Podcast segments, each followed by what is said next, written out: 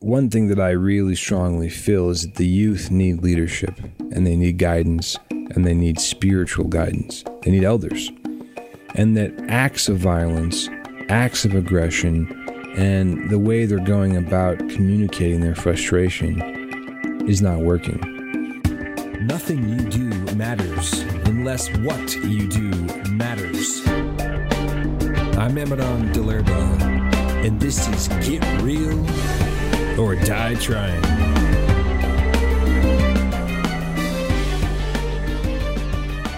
How we doing, tribe? Welcome to episode 27 of my podcast. Today I wanted to tell some stories about my past and my associations with some anarchists, actually. It's been coming up in conversation lately with my friends, with some strangers, with some associates and people uh, with the you know the current rioting that's taking place in the streets all over this country and has been happening for the last few months, and police brutality and Black Lives Matter, racism, and all of the activity that is taking place uh, in the streets, and it kind of brought me back to some of the times that I was in the streets in 2011 and 12 with the Occupy Wall Street movement. And so I wanted to tell a story today about a certain few situations. So let's go back to November of 2011. And I had just gotten back from New York City, Zuccotti Park, where the heartbeat and the start of Occupy Wall Street was happening. And I was with my good friend Kazarian Jean Angela, who's also a producer on this podcast. And, and so we had just gotten back from New York, and then we decided to uh, attend an event that was happening in Scottsdale, Arizona. It was a convention, and the abbreviation was ALEC, ALEC, American Legislative Exchange Council. And basically, what ALEC is, is essentially it's lobbyists and CEOs and people from big, massive corporations, ExxonMobil, Walmart, etc., meeting with lobbyists so that they can basically discuss how they can get bills in motion to get laws passed so they can make more money in different ways. It's essentially what it is. It's a, and it's actually a nonprofit organization, and the way it's described is pretty hilarious. You can look it up, but it's really about the interest of the one percent and the corporations and passing more laws so that they can profit more off of us. Long story short, that's it. So people were there to protest this organization. So me, Kazarian, good friend of mine, Kayleen Fitzpatrick, who's the cameraman here today and every day with Get Real or Die Trying. We're a solid crew. We've been rolling hard for years together. Uh, super proud of that. We all went to this event in uh, Scottsdale.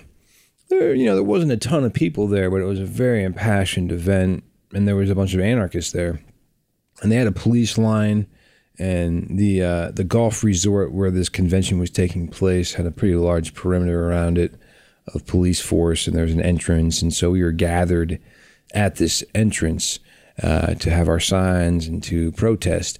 Now, we weren't going, of course, we agreed with, of course, we disagreed with ALEC and what it stood for. And so we were, you know, protesting that. But we, we weren't going necessarily to protest as much as we were to cover the protest as journalists and as media and as uh, advocates for the spiritual spiritualution movement. The spiritualution movement I've mentioned many times in my podcast, which is about spiritual revolution, a spiritual solution to the world's problems founded by Gabriel Urantia. You can look that up too after the podcast. So, anyways, we're there and we're, we're there to talk about the spiritualution movement and to introduce these concepts of spirituality, spiritual activism in the streets, and to intelligently protest. And there was some unintelligent protest happening, of course, like there is at a lot of these events. So we're there, and you got the anarchists showing up and all their black masks on, you know, the red anarchist A symbol on their flags, on their shirts, and they'd start attacking the police line. They would charge and kick and throw rocks and throw things. The police were, you know, they were outfitted in riot gear, shields, helmets, the whole, you know, body armor, the whole deal. This was kind of our first slightly intense protest situation because, you know, they started firing out uh, pepper spray and arresting people and breaking up the crowd and, and so forth. And so at that time, I was there with the spiritual Spiritualution movement and I was broadcasting a live stream from my cell phone. Back in 2011, live streaming was pretty big at the time, especially because corporate media was not going to cover what was going on in the streets. And so it was the people's media, the individual journalists really there was a time there about a year period in 2011 to 12 or so where it really surged uh, and independent media's uh, of people basically live streaming and some people got really well known for it they would travel to these locations including me in these big protests and they would film and interview and, and live stream the events so that people could tap in and actually see what was really happening in the streets not from cbs a few blocks away with the anchor on the side of the street in her dress talking about it, but actually be right there, dodging the rubber bullets and in the tear gas. So I'm live streaming. I'm about 20 minutes in. I'm talking about what I see. I see all oh, the anarchists. They're they're storming the police line. They're charging it and kicking their and their shields. They're throwing rocks. And then I, you know, I'm talking. Then I'm start interviewing people. Hey, why are you here today? Tell me about why you're here. Tell me about ALEC. Well, about 10 minutes later, I see four uh, men all dressed in black, anarchists with their masks on, except for one, start walking towards me slightly aggressively. I knew they weren't happy, so I, you know I kind of took a position ready to do what I needed to do if they were going to attack me. And one of them came up and said, "Hey, are you the guy who's live streaming?" I said, "Yeah, I am." He said, "Well, my buddy said you're talking shit about us anarchists on your live stream. He's watching it, and quit pointing the camera and trying to film our faces." Which I wasn't trying to do. And I said, Well, I apologize. I'm not, you know, doing that. And he said, he didn't say anything actually. He just came up to me and tried to grab my arm and take the phone out of my hand. To which I responded by cupping my hand and swatting his ear pretty hard, disoriented him, and we exchanged some words. And I made it very clear that if they tried to attack me, I would, you know, do whatever necessary to defend myself. Bit of a Mexican standoff for a moment. They said, just don't film us, blah, blah, blah. And they walked off. So that was kind of the first altercation. And I was like, hmm, that's interesting. You know, it's kind of violent, kind of angry. Long story short, the protest goes on for about eight hours. About 25 people get arrested. It's the end of the day. We had talked to some people and we had gotten the text, uh, we had gotten the information about this private text group where the protesters would communicate where to meet. And there was going to be a protest the next day there as well. We were staying in Phoenix. So we got this address texted to, to us like, meet here about, you know, plans about what we're going to do tomorrow and whatever like that. So we started walking and we traveled in a very well organized fashion. We had our gear. We were kind of military esque in the sense that we had a level of order and command and efficiency in the way we conducted ourselves and traveled through these cities that we went through. And so some people didn't really know who we were because we weren't just like the journalists out there. We weren't just protesters. We were like this organized group of four dudes, like with cameras and, you know, signs and and we really kind of stood out. So we get to this place, the address, and you know, we just we don't really know where we are, and we kind of start walking down this alleyway, and we turn the corner and go through like this building, and we get to this kind of backyard junkyard, and it's you know how big it is. It's probably like you know as big as a basketball court, and um, but a little bigger maybe. Anyways, it's a junkyard and there's just it's completely full of anarchists. It wasn't the normal protesters, the people who are out there. It was the anarchist black bloc. It was the cell of anarchists in Phoenix. And apparently it was the meeting place for many, many years of these people. And they're all dressed in black and the energy was a little intense. And we got we, we thought we were going to just a general meeting of the general protesters because not every protester is an anarchist. So we didn't know we were going to this meeting of just anarchists. So they were just a lot of animosity, just staring us down like, who are these guys? Why are these four guys here? And so we go in and, you know, all eyes were on us. It was pretty uncomfortable. So we tried to just have some conversations and talk to a few people. And, you know, it was time for the meeting. So they called the meeting. Everything's done by consensus. They form a circle and they're like, you know, first thing we want to talk about is a security concern. So I'm cool. I'm like, cool, what's this? I wonder what the security concern is. And then everybody votes and says, okay, let's talk about the security concern. And the girl's talking. She's like, we want to know who you four are and points right at us. And like, okay. So I start explaining who we are. We're from the Spiritualution movement. We're there to film and, and, and interview the protesters and interview people on the street and tell their stories and, and, and talk to them about our idea of what spiritualution is and all this. Long story short, they didn't buy it. They actually literally thought we were undercover cops. And so they just wanted us gone. They're like, you need to leave right now. I'm not saying like this was like a nice little kumbaya conversation. You have to realize here, like we're in this area that's like completely closed off. There's like one way in, one way out. It's like a junkyard. There's like all this weird art. I remember there's like this stack of like 20 shopping carts stacked high with like a couch on top and like a spear stuck into it, the anarchist flag flying. And it was just like kind of like a Mad Max feeling like weird ass place, man. And uh, these people were like, you know, potentially violent. So I'm ready the whole time, like, this might go down. Like, we might get attacked. I'm like looking for exit routes. I'm like looking for things I can pick up to use to defend myself if I have to. And, uh, anyways, we get voted out and they're like, leave, leave now. And they're like chanting and shit, like, get out of here. Basically chased us out. So we left, you know. So then, you know, after we're kicked out of this place, it was kind of a blessing because we shouldn't have been there anyways because they're just to, you know, circle up in there in their little den and, and talk about how they can be destructive the next day. And so we ended up at this beautiful march, and lo and behold, Reverend Jesse Jackson was there. And so we had the great blessing of meeting Jesse Jackson and marching with him and doing an interview for the Spiritual Spiritualution movement, which you can also find online. And I thought it was just such a contrast. Here we are leaving this anarchist cell, super like secretive cell about talking about how we can basically how they can be more destructive and you know f authority and f hierarchy. And then we go to this speech by reverend jesse jackson a beautiful spiritual man a elder a, a man who's been in the streets for decades who marched with king who is an example of a man of authority in my opinion. And a beautiful soul. And, and he's speaking the spiritual truth and he's saying, keep hope alive, which he's been saying for 40 plus years. And um, talking about faith and hope and, and peace, basically, and, and being a peaceful protester. And what was interesting is, you know, we're in the streets marching with him, and he really kept trying to slow down the crowd to one, walk slowly and quietly and peacefully, and to lock arms and to just not rush through it and to just have that spiritual presence and walk through the streets and people wouldn't listen. They just kept barging forward and wanting to go forward.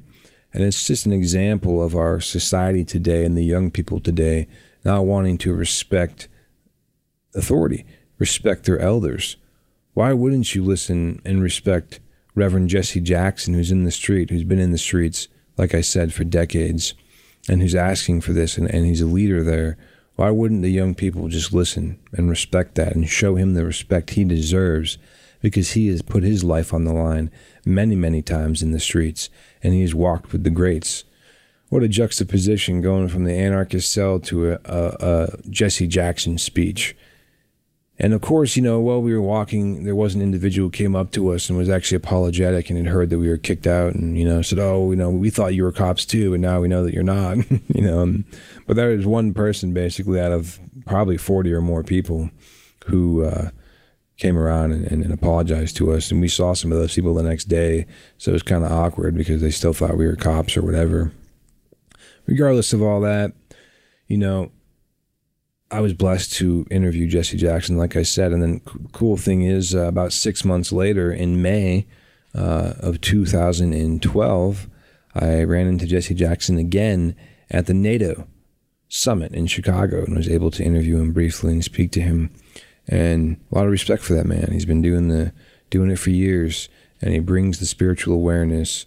And so we, like I said, as young people, should just pause and show respect to those who've gone before us.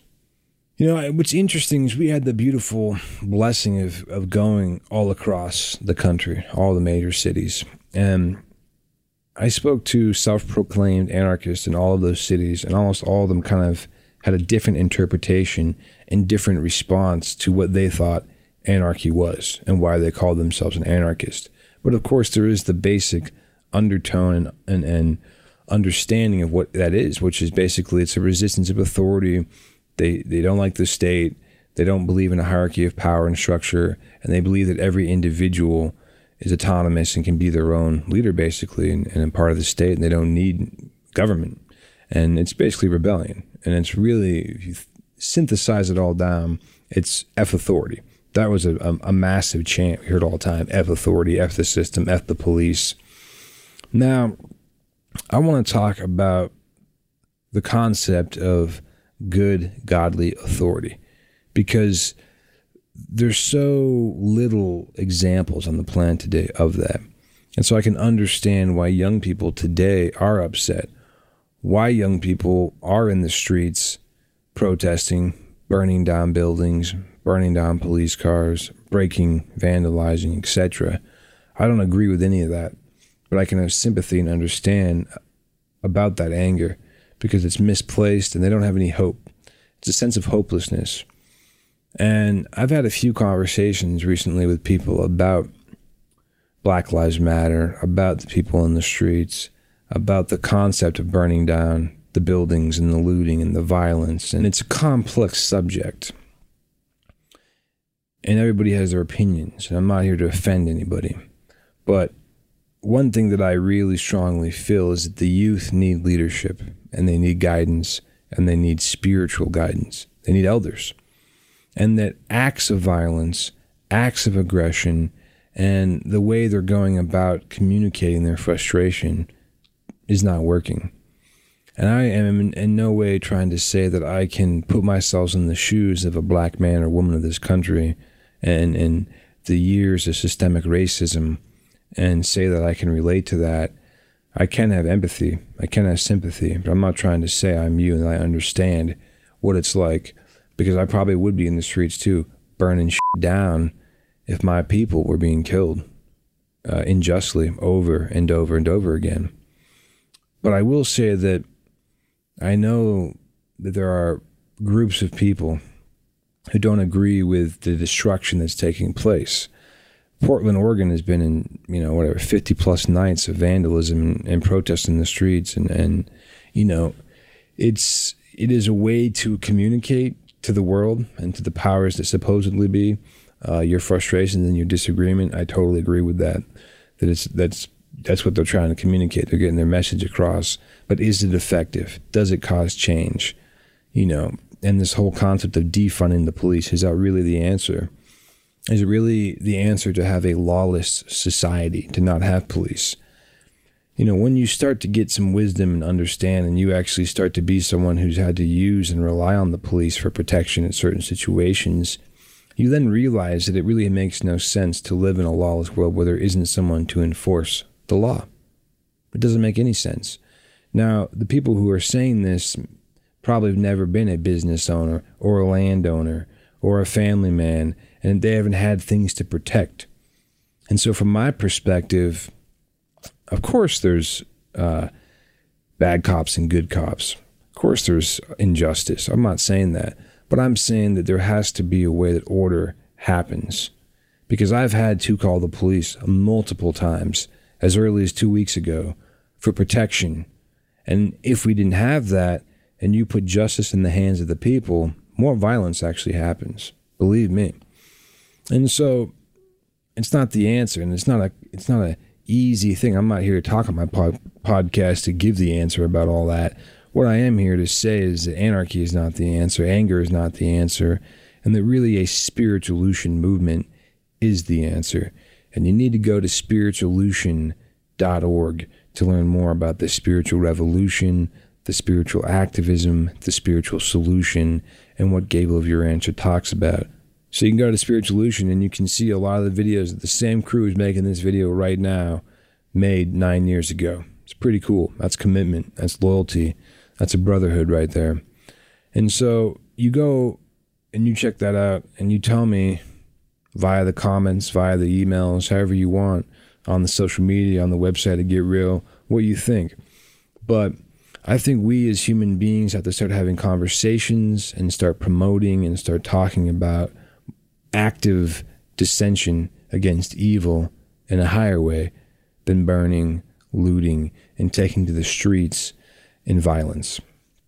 I'm all for taking to the streets and protesting something and demanding change from our government and from the people, the corporations, whatever it is, people feel the need to protest.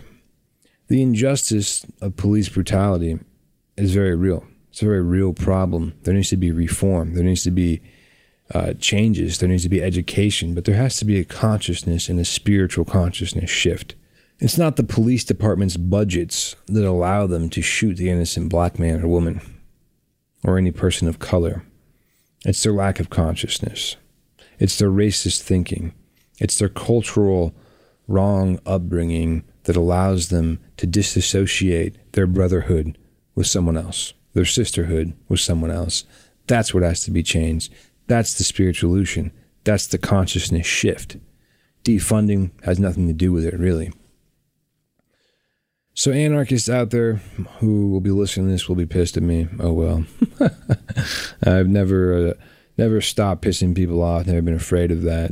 I'm not here to say that I have all the answers, but I know from my own personal experience in being in multiple large protests, from 50,000 people in Chicago at NATO to 300 people at the ALEC protest in Phoenix, to thousands of people in LA and New York and San Diego, these different places that I've seen what's effective in the streets and I've seen what's not. And violence and the anger and the cussing at the police and the throwing the things is never effective. In fact, all it does is delegitimize you.